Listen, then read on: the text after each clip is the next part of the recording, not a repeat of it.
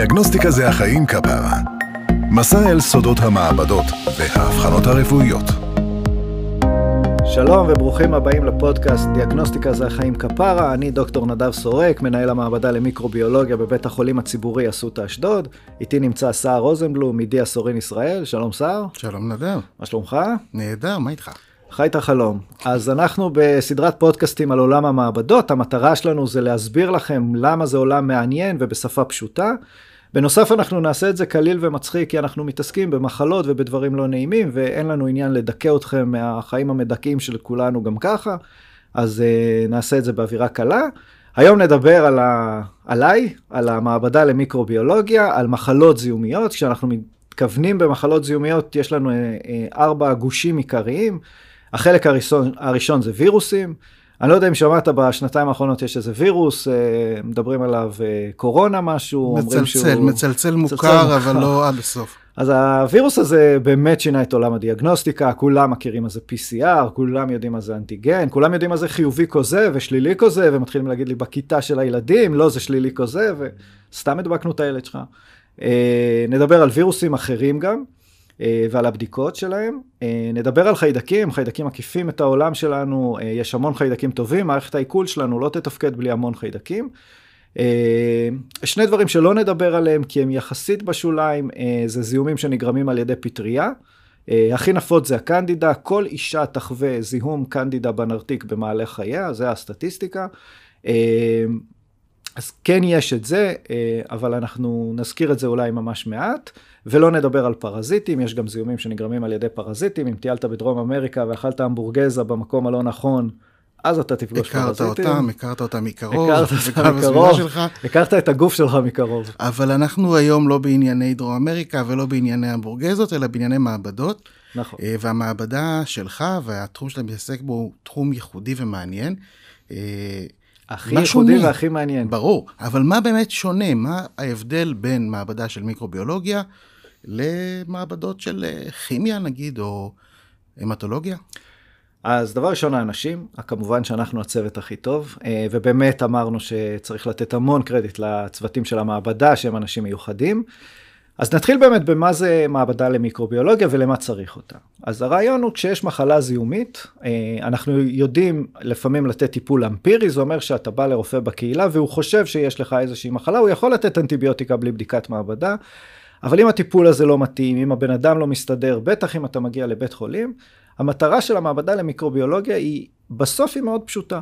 היא אומרת, תן לי דגימה, ואני אגיד האם יש שם חיידקים פתוגנים, שזה אומר חיידקים רעים, האם יש שם וירוס, ואת המידע הזה אני אעביר לרופא, והרופא ידע אם זה אה, חיידק לתת את הטיפול האנטיביוטי הנכון, אנחנו נדבר על מה זה טיפול, טיפול אנטיביוטי נכון, אנחנו נזכיר אה, איך המעבדה בודקת, האם חיידק רגיש או עמיד לאנטיביוטיקה ולמה זה חשוב.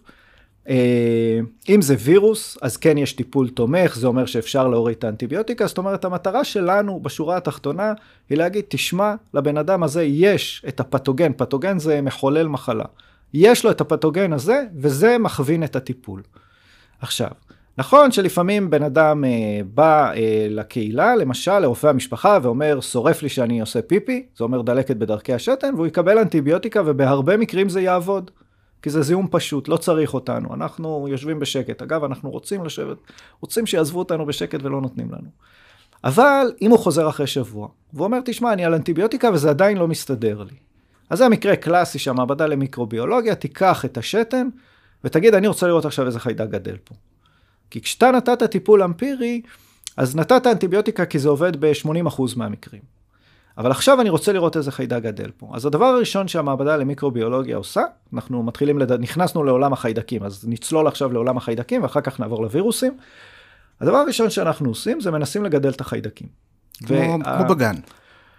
כן, פחות מוצלח מבגן, כי אני חושב שהגני ילדים מגדלים אה, אה, חיידקים הכי טוב. אגב, בהקשר הזה אנקדוטה, אחד הדברים שראינו בקורונה, בסגרים הראשונים, יש חיידקים שמאוד מאפיינים זיהומים אה, שעוברים בדרכי העיכול, זה אומר בצואה, ומאוד מאפיינים התפרצויות אה, בקיץ, אה, וראינו אפס, פשוט אפס. וזה אומר שכל הזיהומים האלה בסוף, גני הילדים, אין מה לעשות, הם צפופים, ויש שם המון העברה צולבת בין ילדים. אגב, זה היה ממש פעם ראשונה שהיו לנו כל הזמן בדיקות שליליות. פחדנו שכאילו אולי אנחנו מפספסים משהו. זה היה ממש מיוחד. אבל רגע עם הקורונה ועם הקקי בגני ילדים, הפרק מרתק. אני בטוח שעכשיו כל הצופים מצטרפים ואומרים, יואו, קקי בגני ילדים, אני בטוח רוצה לשמוע את הפרק הזה. אז שנייה לפני זה, אה, אמרנו שאנחנו מנסים לגדל חיידקים, אה, וזה אומר, המעבדה למיקרוביולוגיה אומרת, תן לי איזה דגימה שאתה רוצה. הכל, אנחנו מקבלים הכל, אנחנו מקבלים למשל ברגים שהוציאו לאנשים אחרי ניתוח, כי אולי הבורג יזדהם. אנחנו מקבלים רקמות, אנחנו מקבלים חתיכות, מה שאתה רוצה, אנחנו מקבלים דגימות מהאף, מהאוזן, מהפה, מכל מקום אפשרי בגוף. כל המאזינים שלנו עכשיו מתחילים לדמיין כל מיני דברים, כל אחד לפי הסטיות שלו בראש, אז זה בסדר, אנחנו אשכרה מקבלים את זה במעבדה. אה, והמטרה שלנו היא להגיד דבר ראשון, איזה חיידקים גדלו שם, כי בהרבה מקומות גדלים חיידקים וזה בסדר, זה חלק מה, מהסביבה שלנו. אם אתה תיתן לי למשל דגימה של אה, אה, דרכי הנשימה העליונות, של הפה והלוע, גדלו שם המון חיידקים וזה בסדר, הפה שלנו מאוכלס בהרבה מאוד חיידקים. המטרה שלנו זה לחפש את החיידקים הפתוגנים. ולהגיד, אני, אני לא סתם בא לדווח, לתת לך רשימה של איזה חיידקים גדלו לך בפה. גדלו לך מיליון חיידקים, זה לא עוזר לרופא. אז איך אתם יודעים להבחין בין חיידקים שהם טובים לבין חיידקים שהם מחוללי מחלה? אז שני דברים, לימוד, אה, כל החבר'ה שלנו הם לפחות עם תואר ראשון בביולוגיה, הרבה מאוד הכשרות מעשיות, כדי להבין שני דברים. דבר ראשון, איך מזהים חיידקים. היום אנחנו משתמשים בהרבה מאוד טכנולוגיות מאוד מאוד ייחודיות. המעבדות הרפואיות היום מביאות לידי ביטוי טכנולוגיה מאוד מתקדמת, אה, כדי לנסות לזהות, כדי שאני אדע איזה חיידק זה. למשל, האם זה strep A, שזה ה strep של הגרון. נכון? הרי כשאתה עושה משטח גרון, מה בעצם מחפשים? הוא לא רוצה, הרופא לא מעניין אותו אם אני אמצא שם כל מיני חיידקים, הוא רוצה לדעת האם יש או אין strep A. אז דבר ראשון, אני צריך לדעת, יש כל מיני סוגים, אה, איך מגדלים חיידקים שונים, אני בא לגדל רק strep A בגרון, כי בגרון החיידקים האחרים לא מעניינים אותי. אם אתה נותן לי בורג מאיזה ניתוח שהסתבך והכניסו לבן אדם בורג ואולי זה יזדהם, אז אני רוצה לגדל את כל החיידקים, כי זה אמור להיות סטרילי, נכון? התוך הברך שלך זה מקום סטרילי, אז אני רוצה לגדל הכל. בגרון אני לא רוצה לגדל הכל. אני ספציפית בגרון רוצה לגדל strep A. אמ, ואז הטכנולוגיה שאתה משתמש בה היא יותר מותאמת, יותר נכון. ידידותית וגם עולה פחות לכולנו משלמי המיסים, כי אתה יודע בדיוק מה אתה מחפש. נכון, אז דבר ראשון, אנחנו כמובן לא רוצים לבזבז, לא רוצים לראות על זבוב עם תותח, והדבר השני, אנחנו רוצים להיות מאוד יעילים, אז, אז הדבר הראשון באמת שעכשיו אנחנו עדיין מתעסקים איתו, זה לזהות את החיידקים. למשל, אם שורף לך שאתה נותן פיפי, אז אנחנו ניקח את השתן וננסה לגדל חיידקים מהשתן. והדבר הראשון להגיד יש או אין. כי אם אין, זה כבר אומר משהו. זה אומר שאנחנו לא, יכול להיות שלא הצלחנו לגדל חיידק, וכן יש שיטות אחרות מולקולריות שבאות לנסות לפתור את זה, חיידקים שלא גדלו, אבל אם גדל חיידק, למשל בשת, השתן שלך לא אמור לגדול בו חיידקים. אוקיי? ואם גדל חיידק, אז אנחנו כבר אומרים, אוקיי, רגע, אני, אני צריך להבין מה זה החיידק הזה, האם הוא באמת פתוגן, הוא מחולל מחלה. אולי שורף לך כבר שבוע והאנטיביוטיקה שהרופא שלך לא נתן היא לא נכונה. בגרון אני מחפש סטרפ A, כי זה מה שעושה דלקת גרון. אוקיי, אז ברגע שזיהיתי חיידק, אני צריך להבין האם הוא רלוונטי למקור הלקיחה. ובכלל חשוב גם להבין ולזכור, יש איזשהו ניסיון של מערכות הבריאות בעולם לתת אנטיביוטיקה נכונה או להפחית את השימוש באנטיביוטיקה. אה, והחלק הזה הוא חשוב כי לפעמים יש איזושהי קליניקה, איזה שהם תסמינים שכמו שאמרת צורב אה, בשתן או כואב הגרון וזה לא בהכרח יהיה חיידק ושם האנטיביוטיקה תהיה מיותרת. נכון, אז עכשיו באמת נסגור את המעגל עם הסטרפ A בגרון, אז הבדיקה הכי פשוטה אולי, באמת הכי פשוטה, היא מתבצעת בעיקר במעבדות קהילה. מגיע מישהו עם כאב גרון ולוקחים לו משטח גרון, מה מחפשים? אמרנו שמחפשים strep A, אחר כך יהיה לנו פרק על זה, ו- ונגיד שיש גם strepים אחרים שמחפשים, מחפשים טיפה חיידקים אחרים, אבל למה זה חשוב? זה חשוב כי אם אין strep A, אז באמת אין סיבה לקחת אנטיביוטיקה, ואתה תצמצם אנטיביוטיקה, אחד, אתה תעזור לעצמך כי אתה סתם פוגע במערכת העיכול, כי אם אין לך סטרפ A, סביר להניח שיש לך משהו ויראלי, וזה גם יכול להיות גישה טובה לווירוסים שאנחנו עוד שנייה נגיע אליהם. והדבר השני זה באמת לצמצם את השימוש באנטיביוטיקה, שבסוף יוביל סתם לפיתוח של עמידויות, כשאתה, אין לך, אין לך חיידק, והזיהום שלך הוא אולי זיהום ויראלי. אז נראה לי שהגענו, עשיתי לנו אחלה מעבר לווירוסים, או שיש לנו משהו לדבר על חיידקים? אנחנו אולי עוד נחזור לחיידקים, אבל אם כבר הגענו לווירוסים ולתוכן הוויראלי, על הקורונה מן הסתם נדבר בנפרד, כי אי אפשר שלא להתייחס לקורונה, אבל יש עוד וירוסים בעולם חוץ מקורונה. ברוך השם. והרי זה משהו שאנחנו שומעים uh, הרבה, כל בן אדם שהוא קצת לא מרגיש טוב, עובר עליו משהו, איזושהי תופעת בטן כזאת או אחרת, ישר וירוס. מכריז על עצמו, יש לי וירוס. יש לי וירוס. זה נכון? קשה לדעת, אבל uh, אני חושב שההגדרה הכי טובה ששמעתי על וירוסים, מישהו אמר שווירוסים זה בשורות רעות עטופות בממברנה. עכשיו, uh, ממברנה זה בעצם מעטפת שומנים, וירוסים זה כמו אבק, זה חלקיקים סופר קטנים. Uh, אחד האנקדוטות שאני אוהב זה שלווירוס, בגלל שכל כך אין לו משקל, אז לוקח לו בערך רבע שעה ליפול, אם אתה, נגיד, הוא עומד לך על קצה האף ונופל לרצפה, ייקח לו רבע שעה להגיע לרצפה, כי כוח הכובד לא באמת עובד עליו. אה, ככה הם קטנים, אז הם ממש קטנטנים. אה, אז יש הרבה מאוד וירוסים, ובאמת הקורונה בשנתיים האחרונות אה, הייתה כל כך דומיננטית בחיים שלנו, שזה גם גרם לנו ללמוד יותר על, ה, על הווירוסים עצמם ועל הבדיקות. אז וירוס זה באמת, בניגוד לחיידק שהוא איזשהו יצור חי, שבסך הכל רוצה להתרבות, גם אם זה על חשבוננו, וירוס זה איזשהו חלקיק שכל מה שהוא יודע זה לזהות את התא הנכון ולהשתכפל, זה מה שהוא עושה. זה הכל. זאת אומרת, הוא לא נכנס לתוך הגוף, הוא הופך להיות עוד תא או קבוצת תאים בתוך הגוף שלנו, הוא למעשה נכנס לתוך אחד התאים שלנו, הופך להיות חלק מאיתנו, לזמן מה? ומשתכפל כן, שם. נכון, והוא לא חי בזכות עצמו, זאת אומרת, הוא לא, אין לו את היכולת להתחלק. אם אתה תיקח חיידק על איזה צלחת סוכר עסיסית, החיידק יגדל. הווירוס לא, הוא חייב תא מאחסן, הוא לא חי אה, בזכות עצמו. אה, תמיד בארץ חי צומח דומם אומרים בו' תן לי חיה וירוס. בוא נפתור את זה אחת ולתמיד, זה נכון? לא, אפשר אז, להגיד? אז אה, לא, אז וירוס הוא לא חי, הוא לא מוגדר בהגדרה של חי. יש וואנאבי שזה איזה סוג של קנגרו באוסטרליה, אז אם חסר לכם אות בו' זה וואנאבי. ולא וירוס. ולא וירוס. המחפשי קיצורי דרך כן, בארץ עיר. אחלה משחק אגב. אמ, אז וירוס הוא לא חי, אז הוא באמת אף מתעופף לו באוויר כי הוא נורא קל, מחפש את התא המאחסן שלו. ברגע שיש לו את התא המאחסן, אז הוא משתכפל, מייצר המון כמוהו ומתפרץ החוצה, וזה מה שגורם למחלה. אה, הוא הורס את התאים, אגב הגוף מגיב נורא בחוזקה וזה חלק גדול מהתסמינים של המחלה, זה כי מערכת החיסון שלנו חייבת להילחם בו כדי למנוע קטסטרופה. יש המון סוגים של וירוסים, אה, אמרנו שאנחנו נעשה את זה קל ומצחיק כי, כי זה נוראי, אבל אז בקיץ יש לנו הרבה וירוסים של בטן, הרבה וירוסים של שלשול, שגורמים לשלשול, ולכן בקיץ אנחנו נראה... רוטה ידידינו? נכון, אז יש את הרוטה, ויש ספרו, ויש אדנו, אה, ואסטרו, וכל מיני כאלה וירוסים. אה, שמות יפים. שמות טוב, נו, כל העולם שלנו תמיד שמות עקומים, ובחורף באמת מגיעים הווירוסים של דרכי הנשימה, כל הילדים כמעט חולים ב, אה, בווירוסים, אז הווירוס של הילדים זה RSV. אה, אין ילד עד גיל 6, אני חושב, שלא יחלה ב-RSV לפחות פעם אחת.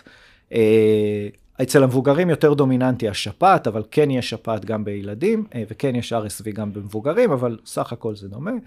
יש לנו הרבה וירוסים אחרים, הרבה מכירים את ההרפס, שלמשל אה, וירוס מעניין הרפס, כי מה שההרפס עושה, תמיד אומרים ההרפס אצלי מתפרץ, וזה באמת נכון, ההרפס, א', וירוסים הם משוגעים, כל אחד בדרכו שלו, אנחנו רואים את זה עכשיו עם הקורונה, שכל ארבע חודשים מגיע איזה וריאנט ועושה הדבקות מטורפות. אה, הקטע של הרפס, שהוא וירוס מעניין, הוא בעצם נכנס לנו דרך מערכת העצבים והוא עובר ממש, הוא נכנס לנו לתוך ה-DNA והוא ממש חלק מאיתנו. ממש ממש.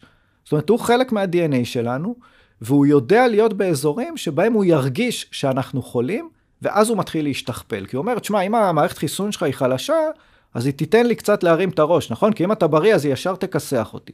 הרי מערכת החיסון שלך זה בכל זאת וואחד מערכת חיסון שבאה להתמודד עם כל מיני בלאגנים שכל היום תוקפים את הגוף שלנו, אז ההרפס אומר, תשמע, אני מחכה בו בשקט, אני לא עושה כלום. לא, אתה, אתה לא יודע שאני פה. עכשיו שאתה חולה, אתה לא מרגיש טוב, אני מרים את הראש, משתכפל, משתכפל, משתכפל, מעיף את עצמי, הרבה פעמים זה דרך פצעים בשפ, בשפתיים, אני אפזר עוד ממני, ואז אני אחזור להיות בשקט. ובגלל שהוא חלק ממך, אתה לא באמת יכול לטפל בו. אתה מבין את הבעיה? אתה מטפל מאוד אה, שטחי, בפצעים עצמם, אתה מנסה למנוע ממנו להתפרץ, אבל אתה לא יכול להוציא אותו מה-DNA שלך. אגב, זה ב-DNA שלך לא בתאי המין, ולכן זה לא יעבור לילדים.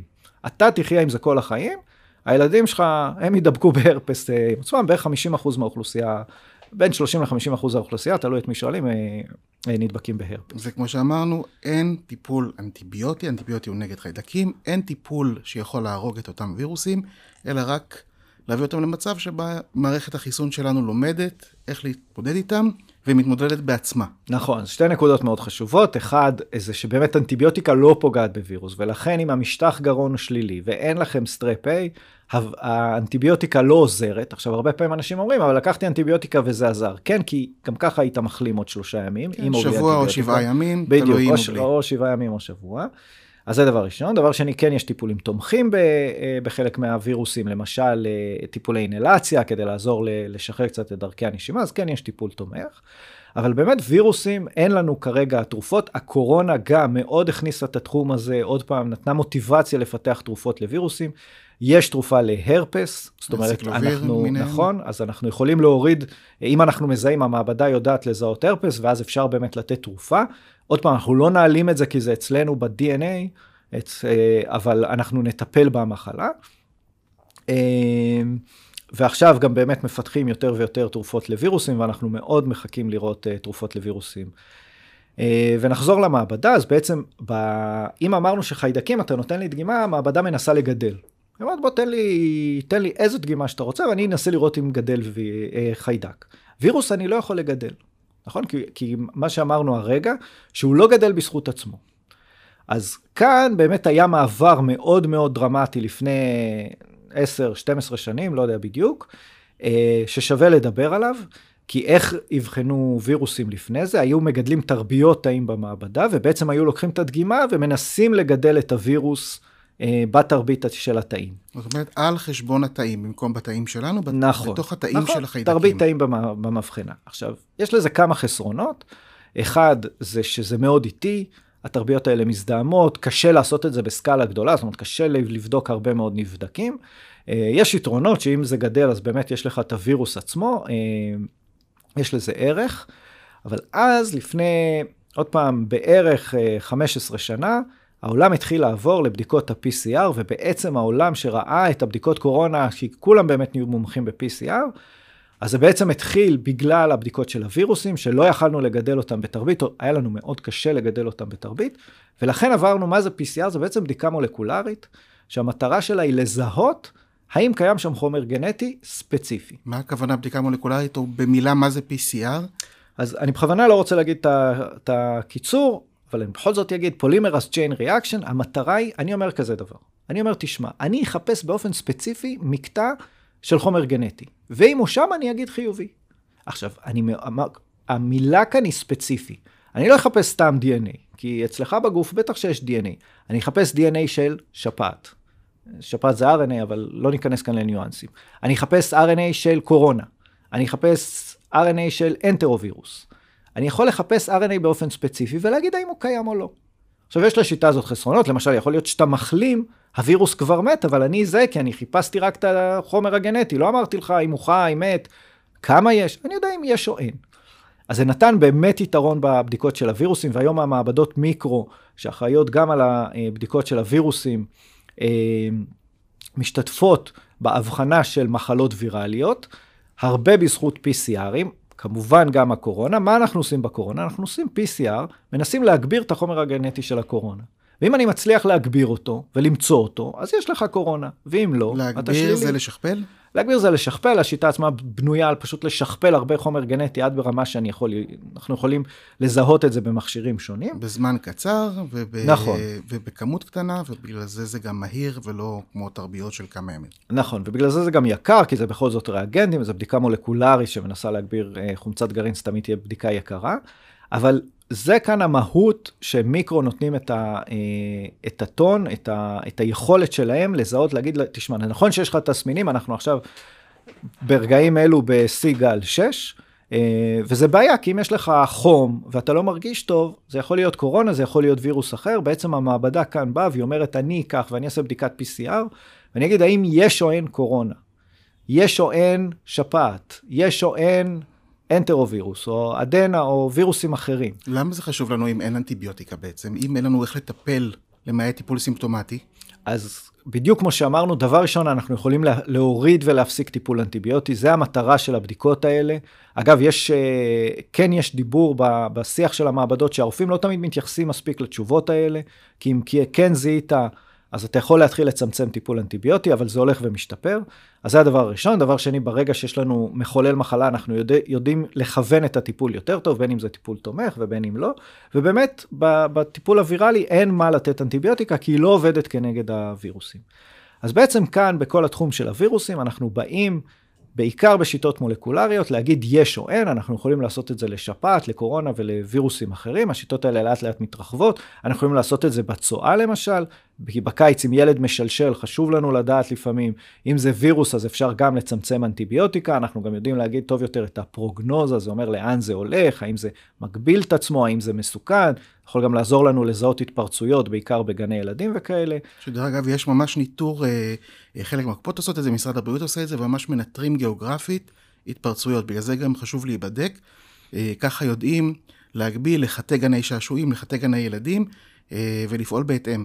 זו מערכת ש, שקורית ולאט לאט גם משתכללת משנה לשנה, ואנחנו יודעים לזהות גם אפילו על ידי סקרי ביוב, איפה יש התפרצויות, כמו שקרה בקורונה, כמו שקורה גם עם וירוסים אחרים. נכון, אחד הדברים שאנחנו יודעים היום שבביובים אפשר למצוא הכל, לא רק קקי. אפשר למצוא הרבה מאוד וירוסים, אפשר למצוא הרבה מאוד אה, גנים לעמידויות לאנטיביוטיקה, אנחנו יודעים שזה גם בעיה, אה, שזה עובר לפעמים אה, מרפתות ואיפה שמגדלים בעלי חיים, נותנים הרבה פעמים הרבה אנטיביוטיקה, זה זורם לביובים ואחר כך מגיע אלינו. יש המון עניין גם בלצמצם שימוש אנטיביוטי בווטרינריה, בבעלי mm-hmm. חיים. אה, וזה גם בעצם תחום שנושק למעבדות שבאות בסוף לבחון אה, מה עמיד ומה רגיש לאנטיביוטיקה. אז... אבל בתוך עולם הווירוסים היינו רגע על, על חשוב גם לדעת, אנחנו לא יכולים אה, לגדל את זה כל כך, אנחנו לא יכולים אה, לדעת הרבה דברים, אבל כן רוצים לדעת שיש את זה ומה זה, ובגלל זה אמרת על בדיקות ה-PCR. יש סוגים של וירוסים שבהם כן חשוב לדעת כמה. נכון, אז ב... יש בדיקות, המעבדה כן יודעת לעשות חלק מהבדיקות באופן שנקרא כמותי, יש כמותי ויש איכותי. איכותי אומר כן או לא, אתה חיובי או שלילי, כמותי אומר כמה יש לך.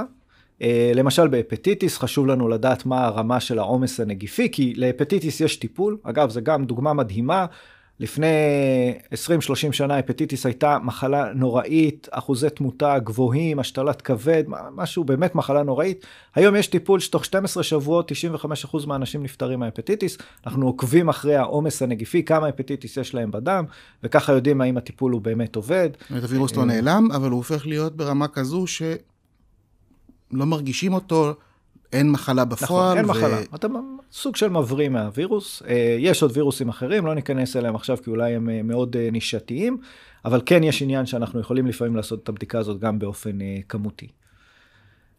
דבר נוסף שהתחלתם לעשות, דיברת מקודם על הטכנולוגיה, שלמדנו לאורך השנים איך לעבור מתרביות ידניות לתרביות קצת יותר אוטומטיות, והיום כבר מדברים על PCR או על אותן בדיקות מולקולריות שיכולות לתת תוך שעה עד כמה שעות את התשובה האם יש או אין. אה, אבל השכלול של השנים האחרונות בכלל הוא משהו שהוא אה, מיוחד בעיניי, וזה מה שנקרא פאנלים. היכולת של מעבדות במצבים מסוימים לבדוק שורה של וירוסים, שורה של חיידקים, שורה של פרזיטים, מדגימה אחת. נכון, אז בעצם אם אנחנו אה, רוצים אה, לקראת סיום הפרק לעבור למה העתיד אה, צופן לנו, כולם רוצים לדעת מה יהיה בעתיד, אז אנחנו כמובן לא יודעים, אבל אנחנו רואים כמה מגמות. המגמה הראשונה היא באמת, אם פעם בדקנו רק שפעת, היום אנחנו בודקים מגוון מאוד רחב של אה, חיידקים או וירוסים בו זמנית, זה נותן לנו את היכולת, הבדיקות יותר יעילות, יותר לנו, יותר מגוון של תשובות, ואז אנחנו יודעים יותר טוב בתשובה שלנו, האם באמת זה שלילי או חיובי לווירוס. זה הדבר הראשון. ובאמת הדבר השני שאני חושב שהולך להיות מאוד דומיננטי, זה, דיברנו על זה, על המעבדות. המעבדות היום נהיות מאוד טכנולוגיות. הכלים שאנחנו משתמשים בהם, בין אם זה מכשירי ה-PCR, בין אם זה מכשירים אחרים לזיהוי חיידקים, אנחנו מאוד מאוד נהיים טכנולוגיים. האנשים שעובדים במעבדות היום מסתמכים על טכנולוגיות מאוד מתקדמות. אה, ובעצם זה מאוד נותן את הטון, זה לכן מעלה את הרגישות, את הספציפיות ומעלה את הערך של המעבדה, כי היא יודעת לתת היום מגוון אדיר. הכמות בדיקות שמעבדות יודעות לעשות היום הוא, הוא באמת מטורף, הוא במאות ובאלפי סוגים של בדיקות שונות. ואחד הדברים המעניינים שהולך להיות זה אה, לעשות את הדברים האלה כמה שיותר אוטומטיים, ככל שהבדיקות האלה והקורונה זה באמת, זה, זה פשוט תמונת מראה לת, לתהליכים שפשוט מאוד הואצו בשנים האחרונות. אה, אנחנו רוצים יותר, נכון? אנחנו רוצים כמה שיותר. כולם רוצים להיבדק, כולם רוצים להיבדק המון, אה, וכדי לעשות את זה מזזים יותר ויותר לכיוון אוטומיזציה, אה, לעשות את הדברים האלה באוטומטי, יותר מהר, בכמות יותר גדולה. וחשוב, האנשים שבסוף, כולם, אני חושב שזה דרך טובה לסיים את הפרק הזה, אנשים תמיד מפחדים מאוטומיזציה, כי הם אומרים, אז מה, מה אני אעשה? יפטרו אותי. אז לא, אני חושב שמשהו שכרגע אנחנו לא רואים בעתיד הקרוב שיחליף, זה את הראש האנושי. אף אחד לא יחליף אם אתה בן אדם טוב שיש לך ראש על הכתפיים, ובמעבדות יש לנו המון אנשים כאלה. אה, זה מה שאנחנו צריכים, את האנשים המאוד חכמים שיפעילו את הרובוטים, ידעו להסתכל על התוצאות, לדעת מה רלוונטי ומה לא. לא כל חיידק שמזהים במדד של מיקרו הוא רלוונטי. חלק מהחיידקים העובד יודע להגיד, חבר'ה, החיידק הזה זה חלק מהפלורה הטבעית, הוא לא קשור לזיהום. זה, הרובוטים עדיין יתקשו. אה, וזה הערך המוסף של המעבדה. כי בסוף מעבדה בשנת 2020 פלוס, זה כבר לא הביולוגיה, זה כבר לא הטכנולוגיה, אלא האזור הקסום הזה שבין הביולוגיה לטכנולוגיה, מה שאמרת, הראש האנושי, הידע והניסיון, שמביאים אותם אה, עובדות ועובדי המעבדה, לבין הכלים הטכנולוגיים אה, החדשים שיש, והשילוב הזה ביחד נותן את התוצאות המדויקות והקבועות והמהירות והאיכותיות שאתם מצליחים לייצר ב... באיזשהו אורח פלא בקצב הזה, ולא משנה איזה פתוגן זורקים עליכם. ליטרלי זורקים עליכם, אתם מצליחים אה, להדוף אותו ולתת כלים למערכת הבריאות. לקבל את ההחלטות הרפואיות, אני מזכיר, 70% מההחלטות הרפואיות מתקבלות בעזרת תוצאות מעבדה, אה, וזה משהו שחשוב להגיד. אז גם בהיבט הזה. בהחלט, בהחלט. אז זה באמת ה... התפקיד שלנו זה השילוב של הטכנולוגיה ולתת את המידע לרופא כדי להכווין את הטיפול למקום טוב יותר. אז עם זה נסיים, דיאגנוסטיקה זה החיים כפרה, תודה רבה שר רוזנבלום מדיע סורין. תודה רבה דוקטור נדב סורק, ואני מזכיר, אתם יכולים להאזין לכל הפרקים שלנו בכל אחת מפלטפורמות ההאזנה המועדפות עליכם, גוגל, אפל, אה, ספוטיפיי, יש את זירת התוכן, diagnosticislife.co.il, שם תוכלו למצוא סרטונים, כתבות והרבה מידע אה, שישאיר את עולמכם בעולם המעבדות, החיידקים, הווירוסים. מעניין זה בטוח. בטוח. תודה רבה, שר. תודה רבה, נדב.